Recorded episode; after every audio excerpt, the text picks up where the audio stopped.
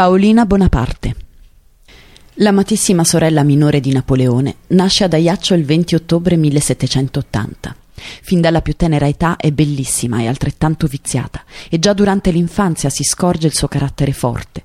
E tra il 1805 e il 1808, quando Paolina aveva 25 anni, che Antonio Canova la ritrae nelle vesti di Venere, una scultura in marmo bianco che troneggia ancora a Villa Borghese, a Roma, e che suscitò non poco scandalo visto che lei è nuda, tanto che il marito Camillo fece sì che la statua fosse riposta in una stanza non visibile agli ospiti in modo che nessuno potesse più ammirarla.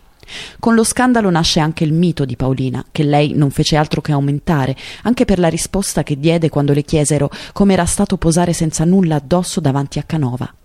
Tutto bene, l'ambiente era riscaldato. Dopo lunghe trattative con il Vaticano, come si legge nei documenti dell'archivio Pietrino, si separa dal principe borghese ma rimane a Villa Sciarra vicino a Portapia, anche se passa molto tempo in Versilia, dove vive la sua storia d'amore con il musicista Giovanni Pacini nella villa di Viareggio. Sono anni tormentati. Lei scrive al suo giovane amante infinite lettere e lui spesso non le risponde neppure. Sfinita, Paolina cerca di riavvicinarsi al suo ex marito e lui, che ancora l'amava nonostante vivesse con un'altra donna, riprende in casa non a Roma, ma a Palazzo Salviati a Firenze, il fantasma di quella che era stata la donna più bella e ammirata d'Europa.